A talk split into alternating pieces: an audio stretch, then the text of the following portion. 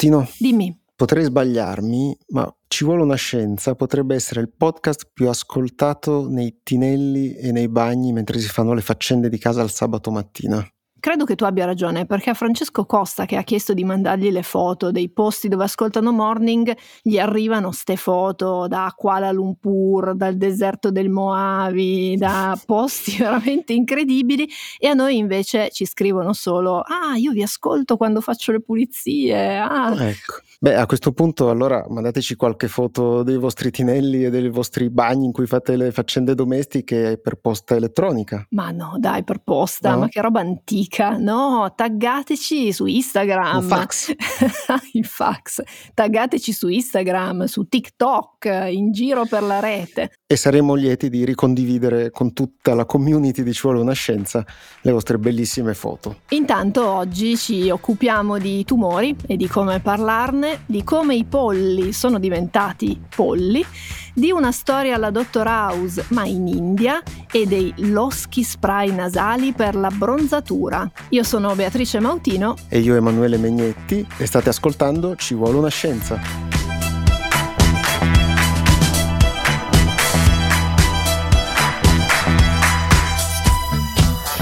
Si è da poco concluso a Chicago il convegno dell'American Society of Clinical Oncology, o ASCO, che è una delle organizzazioni più importanti che si occupano di ricerca intorno al cancro e ai tumori, e che è avvenuto di nuovo in presenza dopo due anni in cui, a causa della pandemia, era stato organizzato online. Se ne è discusso molto, probabilmente avete visto anche alcuni articoli sui giornali su alcuni di questi studi che sono stati presentati durante il convegno, ma ce ne sono due che ci hanno colpito di più di altri e che in realtà hanno colpito in generale la comunità scientifica proprio per i risultati che hanno portato. Il primo studio è stato realizzato presso il Memorial Sloan Kettering Cancer Center di New York, un ospedale ma anche uno dei centri di ricerca sui tumori più importanti al mondo, e ha interessato dodici pazienti che avevano un tumore al retto caratterizzato da quello che viene definito un deficit del sistema di riparazione del D N A, cioè eh, le cellule nel momento in cui si replicano accumulano casualmente degli errori proprio nel loro D N A e non riescono a ripararlo, e da questo possono originare alcune tipologie di tumore. Questo tipo di tumori fa parte di un sottogruppo molto piccolo fra tutti i tipi che possono essere legati al colon retto, ed in genere sono caratterizzati da una prognosi peggiore rispetto ad altri. A questi pazienti è stato somministrato un anticorpo monoclonale, poi dopo eh, Megnetti ci torniamo per vedere che cos'è un anticorpo monoclonale. Questo si chiama Dostarlimab, eh, gliel'hanno dato ogni tre settimane per sei mesi e poi al termine di questo trattamento avrebbero dovuto seguire il percorso classico che si ha con questo tipo di tumori, quindi chemioterapia, radioterapia, asportazione chirurgica. Non ce n'è stato bisogno perché in tutti e dodici i pazienti c'è stata quella che i medici chiamano una risposta completa, cioè il tumore è stato eliminato, non, si, non, non lo vedevano più, che è una cosa che non succede spessissimo, anzi devo dire che è molto rara, e pur mettendo tutte le mani avanti perché dodici pazienti sono molto pochi, perché sono stati osservati per un periodo comunque limitato fino a un massimo di, di due anni dopo il trattamento, perché i tumori, lo sappiamo, sono un po' brutte bestie, quindi magari tendono a, a ritornare, comunque rimane un risultato che è stato definito rimarchevole nell'editoriale sul New England Journal of Medicine che accompagnava la pubblicazione dello studio. Tra l'altro l'origine stessa proprio dello studio è interessante, non tanto da un punto di vista scientifico ma da un punto di vista proprio di economia della ricerca in questo tipo di eh, settore, e nasce dal lavoro di una scienziata, Luis Diaz, che è poi la capoprogetto di questo studio, che aveva aperto proprio lì al Memorial Sloan Kettering la strada allo sviluppo del Keytruda o Pembrolizumab, un farmaco della Merck che è uno dei farmaci immunoterapici più famosi, più importanti importanti al mondo, e che era stato approvato dall'F D A americana nel duemiladiciassette come trattamento per pazienti con tumori con metastasi che erano risultati positivi per la carenza di riparazione del D N A, quindi con lo stesso meccanismo che hai descritto tu prima, e questo farmaco l'avevano approvato a prescindere dall'origine primaria del tumore, quindi indipendentemente che si trattasse di tumore al polmone o di melanoma o di tumore al seno, se le metastasi partite e andate in giro per il corpo avevano questo deficit di riparazione del D N A, potevano essere trattate con questo farmaco qui. L'idea di Diaz e dei suoi colleghi era quella di utilizzare un farmaco che era stato sviluppato per trattare le metastasi direttamente su quei pazienti che avevano sviluppato il tumore primario al retto. eh, prima di procedere con altre terapie tradizionali che per queste tipologie di tumore possono essere molto invasive. Naturalmente, quando si vuole percorrere una strada alternativa di questo tipo occorre avere dei fondi e delle risorse, perché deve essere effettuato un trial clinico di una certa importanza che richiede dei soldi, e quindi di solito ci si rivolge a delle aziende farmaceutiche. Merck, che in questo caso era direttamente interessata, aveva però preferito lasciar perdere questa possibilità proprio perché era su una scala relativamente piccola. Diaz e i colleghi sono però riusciti a trovare un'azienda di biotecnologie più piccole chiamata Tesaro, che ha sviluppato il Dostarlimab, che era il farmaco di cui ci avevi parlato poco fa tu, Mautino. E poi però l'azienda farmaceutica più grande in realtà è arrivata, perché G S K si è comprata Tesaro perché era interessata ad altri farmaci, si è poi trovata così nel suo portfolio eh, di, di farmaci e di soluzioni anche quella sperimentata da Diaz e dai suoi colleghi per il trattamento di quelle forme di tumore al retto. Il secondo studio di cui vogliamo parlare, e che si è guadagnato diversi titoli di giornali anche per una certa reazione da parte del pubblico al momento della presentazione, riguarda invece il tumore al seno, e proprio ha ricevuto addirittura una standing ovation durante il convegno a Chicago.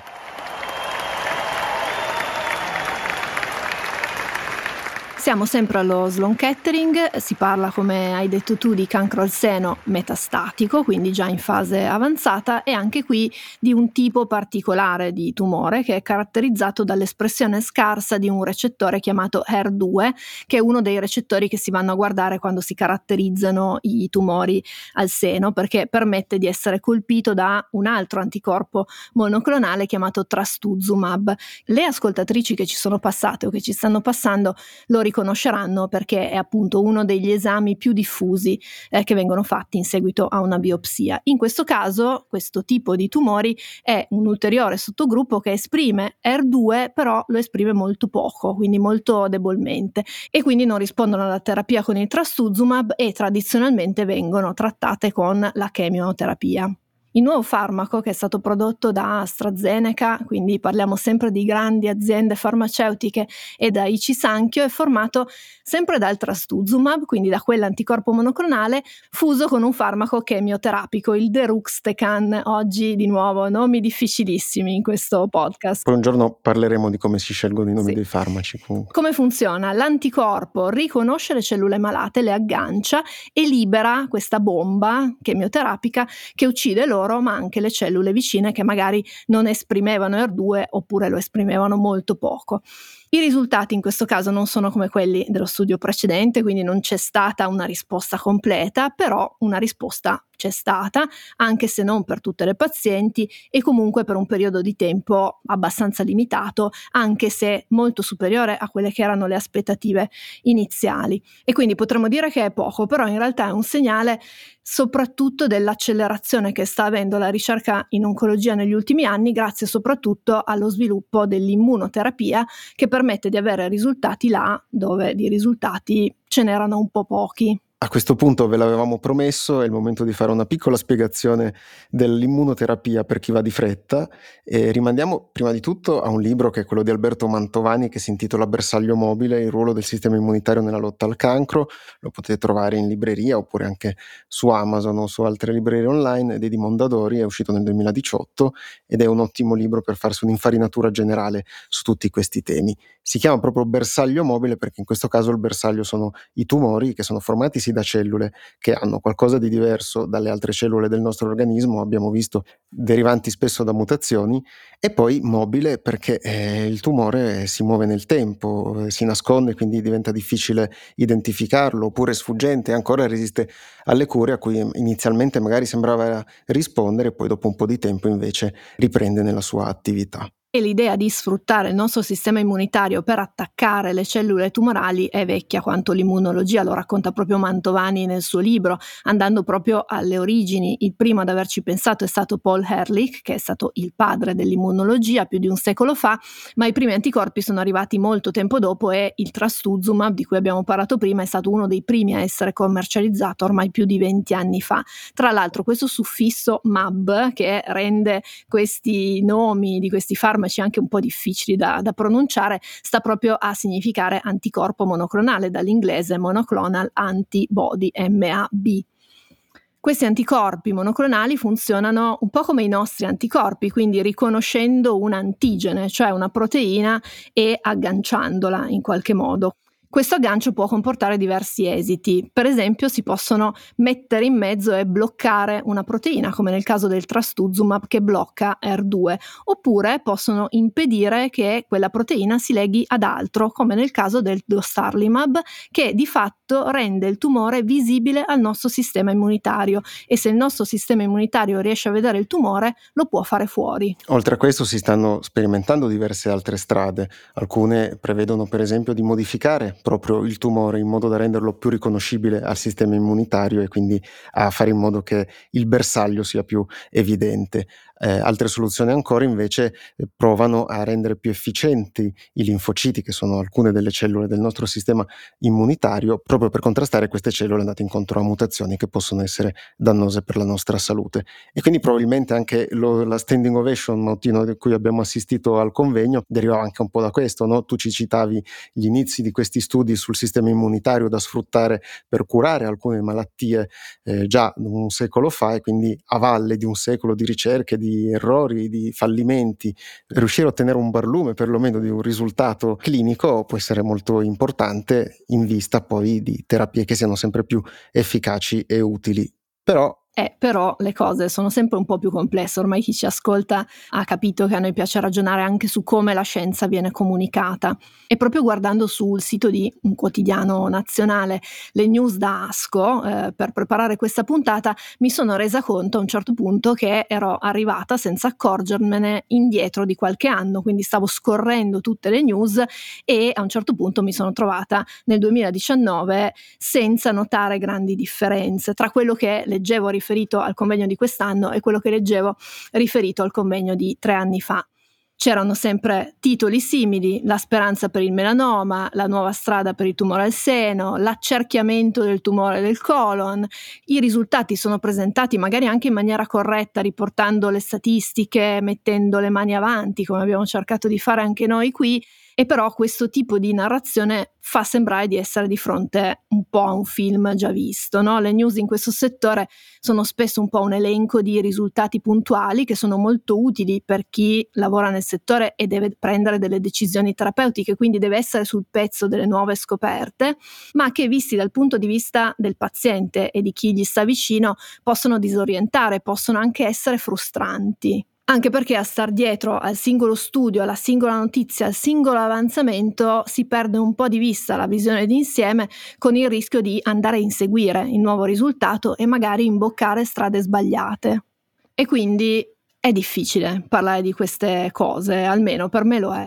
Eh guarda, lo è anche scriverne, soprattutto se bisogna così raccontare queste cose sui giornali, che è quello che cerco di fare anch'io e che cerchiamo di fare insieme ai miei colleghi al Post, proprio perché, come dicevi, dal racconto di queste notizie da un lato si rischia o di prendere la strada troppo enfatica e quindi di raccontare la grande scoperta, la standing ovation, gli entusiasmi, e al tempo stesso però di creare anche facili illusioni poi in quelle persone che ti leggeranno e che magari conoscono una persona, se non sono direttamente interessate da un problema di salute come può essere un tumore, che diventa così eh, totalizzante poi nella propria esistenza.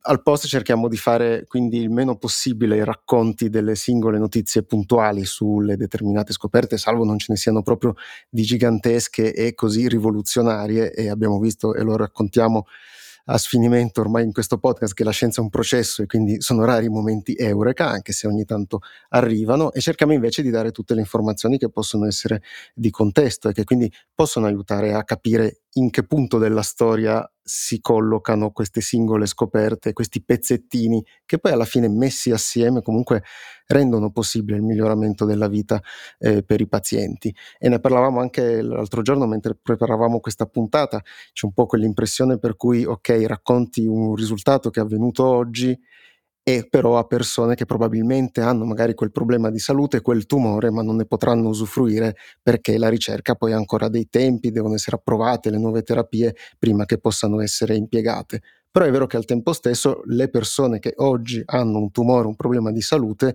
vivono di più e eh, hanno possibilità di cure grazie anche a scoperte che sono state effettuate una decina di anni fa e che ora sono disponibili per tutti. E il caso delle immunoterapie e degli sviluppi che si stanno avendo in questo settore forse sono i più emblematici.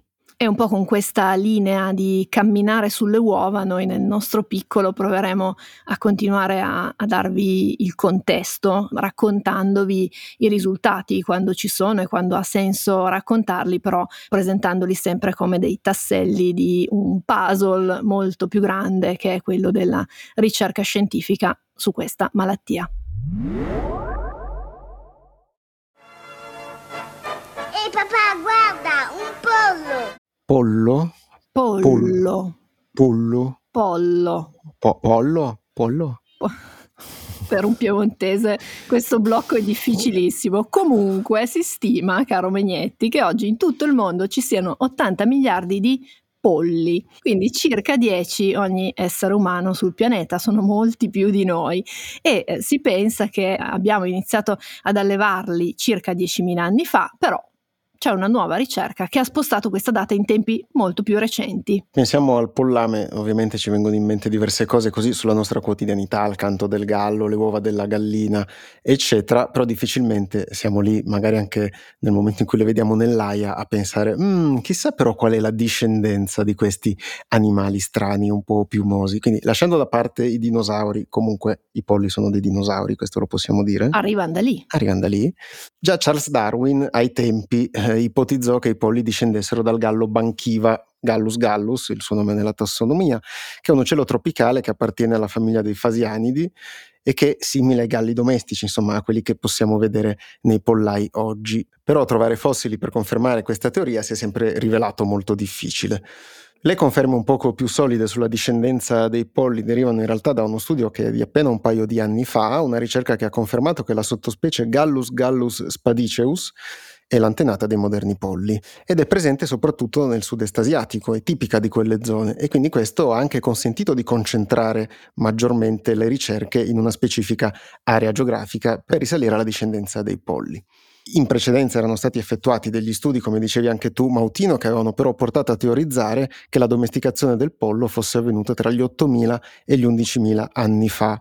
Però in realtà non era così semplice risalire proprio al momento della domesticazione, perché è vero che abbiamo dei fossili riferiti a quegli anni, ma è difficile trovare un legame fra la loro esistenza e il fatto che fossero effettivamente di polli che erano già stati domesticati e non che erano invece selvatici. Hanno risolto questo dubbio, almeno per il momento, due gruppi di ricerca, uno all'Università di Oxford e uno all'Università di Monaco, che sono andati un po' alle basi, quindi hanno rianalizzato i resti e i dati che erano stati raccolti in seicento siti intorno al mondo e le ossa più antiche che hanno trovato, riconducibili proprio a questi antenati dei polli, sono state trovate in Thailandia, dove si è iniziato a coltivare il riso tra tremiladuecentocinquanta e tremilaseicentocinquanta anni fa. I coltivatori di riso seppellivano i resti dei polli insieme a quelli di altri animali addomesticati e quindi i ricercatori hanno ipotizzato che si trattasse di esemplari di questo gallo banchiva, quindi di questo antenato già domesticato proprio perché erano seppelliti insieme ad altri animali che vivevano lì nelle fattorie. E da questa osservazione però è nata l'ipotesi che centri in qualche modo il riso. Eh, il riso gallo. Bellissima.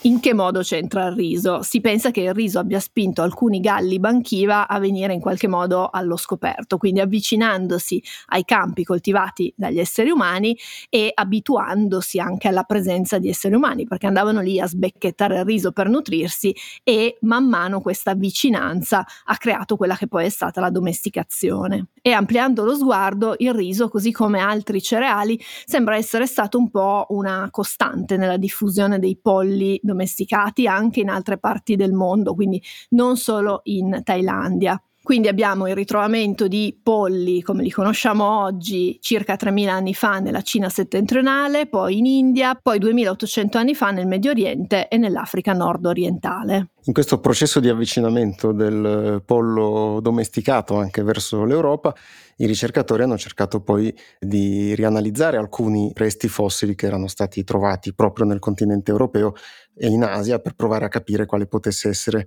la scansione temporale nell'arrivo del pollo dalle nostre parti, e hanno scoperto così che uno dei primi Eh, allevamenti di polli, possiamo dire, era gestito dagli Etruschi e quindi nella penisola italica duemilaottocento anni fa. Quindi il vero pollo italiano si potrebbe dire in questi casi. Per fare tutte queste ricerche eh, ovviamente gli autori si sono dedicati a diverse tecniche. Da un lato hanno usato analisi del D N A, altre radiocarbonio, quindi la possibilità di risalire all'età dei resti che hanno analizzato, e poi però anche a qualche studio relativo ai testi eh, storici che possono essere di riferimento eh, dell'antichità, e uno di questi è naturalmente la Bibbia, che viene spesso usato per fare ricostruzioni su che cosa fosse disponibile o meno millenni fa. Di polli si parla molto nel Nuovo Testamento, mentre invece non vengono mai citati nel Vecchio Testamento. Questo tipo di ricerca quindi contraddice quelle che erano le stime fatte in precedenza e sta facendo molto discutere anche così fra gli esperti e tra chi si occupa di ricostruire l'albero genealogico delle specie che magari sono a noi più prossime e sulle quali abbiamo anche lavorato non poco con una selezione eh, delle varie razze. Eh, la cosa che è interessante che emerge da questo studio, e che era emersa anche però da ricerche precedenti, è che la domesticazione dei polli non comportò comunque che da subito gli esseri umani si mettessero a consumare anche le loro carni. Eh, i ricercatori hanno ricordato come eh, i polli fossero utilizzati come particolari specie esotiche da compagnia per diversi secoli, anche perché all'inizio, eh, arrivando così dalla, dalla loro versione selvatica, eh, erano di medie dimensioni o piccole, quindi avevano anche poche carni, magari mangiavano qualche ovetto ogni tanto, ma nulla più. Facendo un calcolo proprio fra il momento in cui avviene la domesticazione in una certa popolazione e poi avviene il consumo di carne e di pollo, eh, in media i ricercatori hanno scoperto che passano quasi cinquecento anni, quindi dal momento in cui erano animali di compagnia a quando poi iniziavano a mangiarseli queste popolazioni passavano diversi secoli, quindi ai gatti tutto sommato è andata bene. Oggi sei un vulcano di battute, Megnetti. Poveri gatti. Questo studio ovviamente non è definitivo, anche se è molto interessante, curioso, particolare, ed è anche il motivo per cui ve l'abbiamo raccontato, e ci immaginiamo che verrà messo in dubbio da future ricerche, perché ricostruire la storia della domesticazione delle specie è un processo molto complesso che viene continuamente messo in discussione. Ci immaginiamo che prima di oggi non vi foste mai chiesti come i polli fossero diventati degli animali domestici, proprio perché siamo talmente abituati ad averli intorno da pensare che in qualche modo siano sempre stati con noi. Non è così, e gli occhi della ricerca scientifica ci permettono anche di scoprire cose eh, alle quali non avevamo pensato. Ma dagli esami non risultava niente. Perché non c'è niente? Ma si è appena detto... È giusto. La mia teoria è che il suo corpo è riuscito a far fuori il parassita. Quello che non gli è riuscito è liberarsi del guscio, che non compare sulle risonanze. Quel pezzetto minuscolo di spazzatura microscopica ha messo in moto una reazione allergica chiamata allergia con ipersensitività tardiva alla schistosomiasi cerebellare. Solo un parassita. Rischioso, trattamento sgradevole, ma completamente curabile. Pensiamo che le storie mediche più folli e strane esistano solo nelle serie televisive, come Dr House che sentivamo poco fa.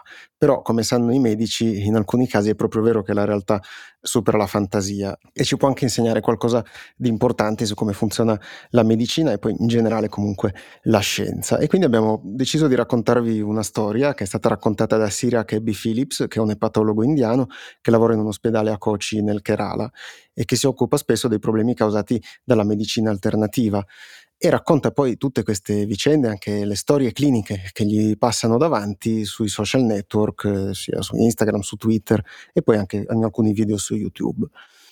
Philips ha raccontato che tempo fa gli si era presentato un genitore in ospedale di una bambina di quattordici anni che era malata, aveva un visibile ittero, quindi la colorazione giallastra che assume la pelle proprio quando si hanno dei problemi di fegato. E il padre era disperato e chiedeva aiuto dicendo di non potersi permettere un trapianto di fegato per la figlia che le era stato consigliato in un altro ospedale. La ragazzina aveva iniziato a sentirsi un po' stanca un paio di mesi prima, aveva perso l'appetito, aveva dei tremori ricorrenti, non riusciva a concentrarsi e la sua pelle era diventata più scura, però i genitori pensavano che fosse l'effetto del sole, perché come tutti i bambini stava fuori a giocare, quindi pensavano che fosse abbronzatura. Mentre questo senso di affaticamento peggiorava, le urine prodotte dalla ragazzina erano anche loro sempre più scure e gli occhi sempre più gialli. In un primo ospedale le era stata diagnosticata la malattia di Wilson, che è una malattia genetica che porta all'accumulo di rame nei tessuti e che può dare quel tipo di sintomi lì, così come un progressivo peggioramento di questi sintomi e la necessità alla fine di sottoporsi a trapianto di fegato. I genitori avevano poi scelto di così avere un secondo consulto, quindi portando la ragazzina in un altro ospedale dove invece le era stata diagnosticata l'epatite autoimmune, che è una forma di epatite eh, scatenata dal sistema immunitario che non riesce più a riconoscere le cellule del fegato come proprie dell'organismo e quindi le attacca, danneggiando i tessuti del fegato. La diagnosi derivava dal fatto che la ragazzina aveva in effetti una quantità di anticorpi che era proprio compatibile con questa tipologia di diagnosi. Quindi erano stati avviati alcuni trattamenti per provare a tenere sotto controllo la malattia autoimmune, però l'itero continuava a peggiorare, quindi eh, la pelle gialla, gli occhi gialli continuavano a essere presenti, così come si erano iniziati ad accumulare dei fluidi nell'addome di questa ragazzina, che è proprio un segno del drastico peggioramento delle condizioni del fegato.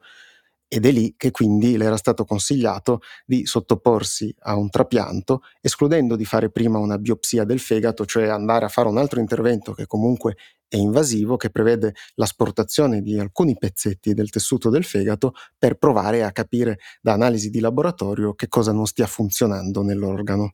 La famiglia però non si sarebbe potuta permettere i costi del trapianto. In India c'è un sistema eh, sanitario che è un poco ibrido e quindi prevede sia una parte pubblica che anche una parte di assicurazioni. Per questo la famiglia aveva provato un ulteriore consulto e si era quindi recata nell'ospedale del Kerala dove lavora Philips. Philips ha raccontato sul suo profilo Twitter che dopo aver visitato la ragazzina sapeva che tutto sarebbe finito con la morte oppure con un trapianto di, di fegato, però il padre voleva evitare il trapianto e quindi si sono dovuti inventare un approccio alternativo. Le due diagnosi che erano state fatte negli altri ospedali potevano avere senso, però c'era qualcosa che non tornava e quindi Philips le ha messe a confronto, come avrebbe davvero fatto un po' il dottor House, attribuendo un sistema di punteggi e una sorta di diagramma di flusso, concludendo che entrambe le diagnosi non potevano essere considerate definitive, specialmente in assenza di un test genetico per escludere almeno la malattia di Wilson, quindi quella malattia genetica di cui abbiamo parlato prima. Philips, che voleva capirci davvero di più di quello che stava succedendo a questa ragazzina, si è fatto carico delle spese, sia dell'esame genetico che è stato inviato al laboratorio e che sarebbe poi risultato negativo, ma anche della biopsia, il cui esito ha sorpreso sia Philips sia i suoi colleghi. Perché? Perché i tessuti analizzati avevano delle lesioni che erano compatibili con un'infiammazione causata dal consumo di alcol. Quindi, oltre allo stupore di vedere una ragazzina di quattordici anni che abusava di alcol, c'era un altro problema ancora. La biopsia non poteva dare delle informazioni utili alla diagnosi e a un'eventuale cura, almeno fino a quando non fosse stato risolto il danno da alcol, che quindi probabilmente nascondeva la malattia vera del fegato.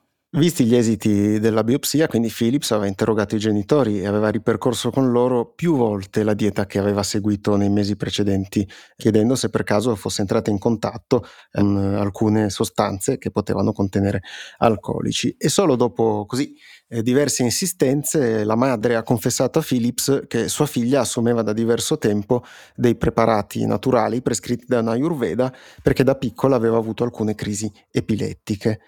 L'Ayurveda, adesso non ci dilungheremo troppo, però è un tipo di medicina tradizionale che è usata da tantissimo tempo in India e che è spesso più diffusa della stessa medicina occidentale o di quella ufficiale, a seconda di come la vogliate definire.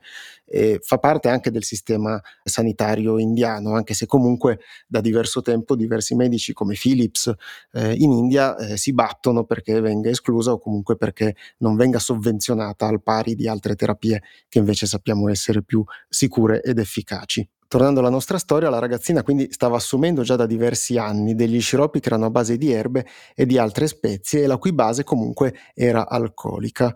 Dall'analisi svolta su questi preparati era emerso che nelle preparazioni c'era fino al ventisei per cento di alcol, quindi una percentuale molto alta, paragonabile a quella di un amaro, che già se la beve un adulto non fa benissimo se se lo beve tutti i giorni, figurarsi per tre anni a una ragazzina. Philips ha quindi avviato una cura a base di steroidi per aiutare il fegato a guarire da questa intossicazione da alcol e dopo un mese di trattamento l'itero si è ridotto, i fluidi addominali si sono riassorbiti e quindi era il tempo per una nuova biopsia per andare a capire quale fosse davvero questo problema al fegato.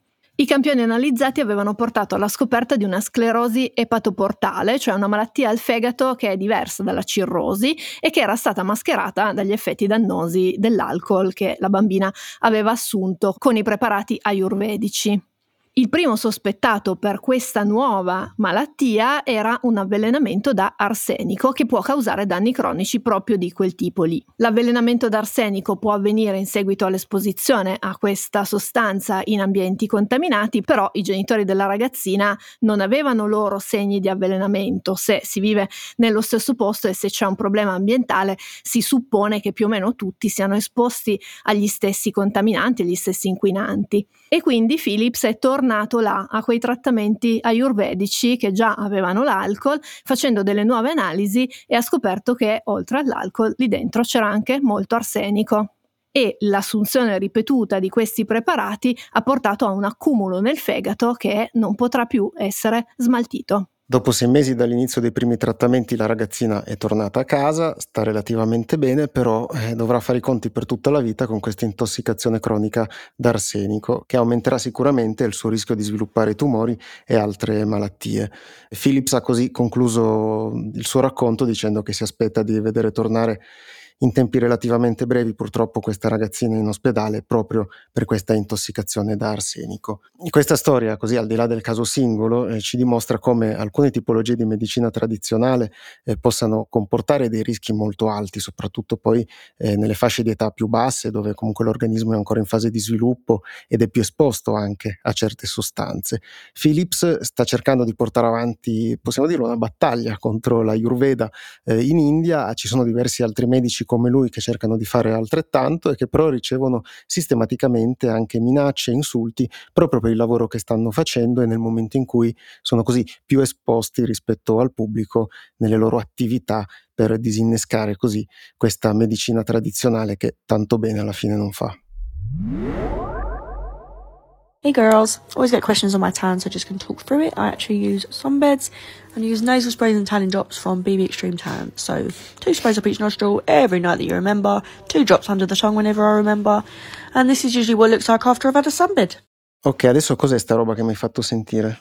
Eh, sta roba è la pubblicità di quella che viene definita l'ultima tendenza dei social, cioè spruzzarsi nelle narici una sostanza che promette una bronzatura perfetta. Wow, ma anche senza prendere il sole? Eh sì, anche senza prendere il sole. Tu ti spruzzi questa cosa e poi mano a mano prendi colore, diventi sempre più marroncino. Non riesco a immaginare cosa più terrificante. E come funziona questa cosa? Allora, intanto non è una nuova tendenza, è una moda abbastanza vecchia, almeno dieci anni, che tirava molto nell'ambiente delle palestre, del bodybuilding, dove devono essere sempre molto abbronzati e che è tornata eh, recentemente in auge proprio su TikTok, soprattutto nel circuito inglese, quindi non è una moda italiana, almeno, almeno non per il momento, e speriamo anche che non lo diventi, perché si tratta di spray nasali, tipo quelli da raffreddore, insomma quelli che usi come decongestionanti per quando hai il naso un po' chiuso, e sono commercializzati con nomi che richiamano all'abbronzatura, tipo Turbo Tan, Super Tan, wow,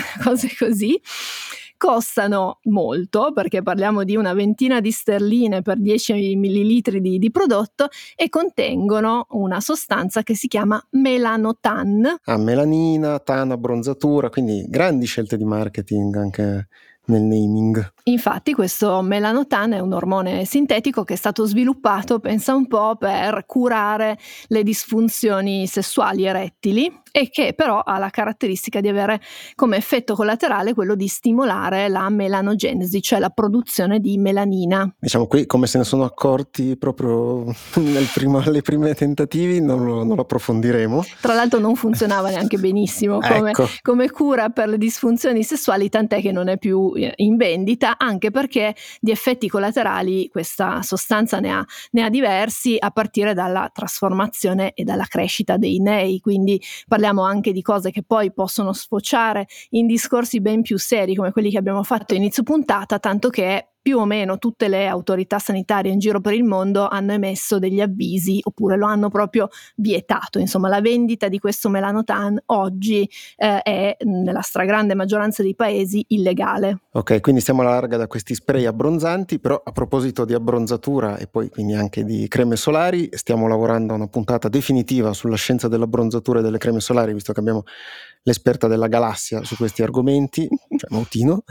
Eh, vi invitiamo quindi a scriverci a Ci vuole una scienza chiocciola al post punto it se avete domande o curiosità su questo argomento, così potremo anche inserirle nella puntata che uscirà a breve. Ringraziamo le abbonate e gli abbonati al Post che ci permettono di fare questo podcast, oltre ovviamente a tutte le altre cose che fa il Post. Vi ricordiamo che se volete contribuire potete andare su abbonati punto il post punto it. Cercate di prendere il sole responsabilmente, senza spray nasali, e ci sentiamo venerdì prossimo. Ciao! Ciao.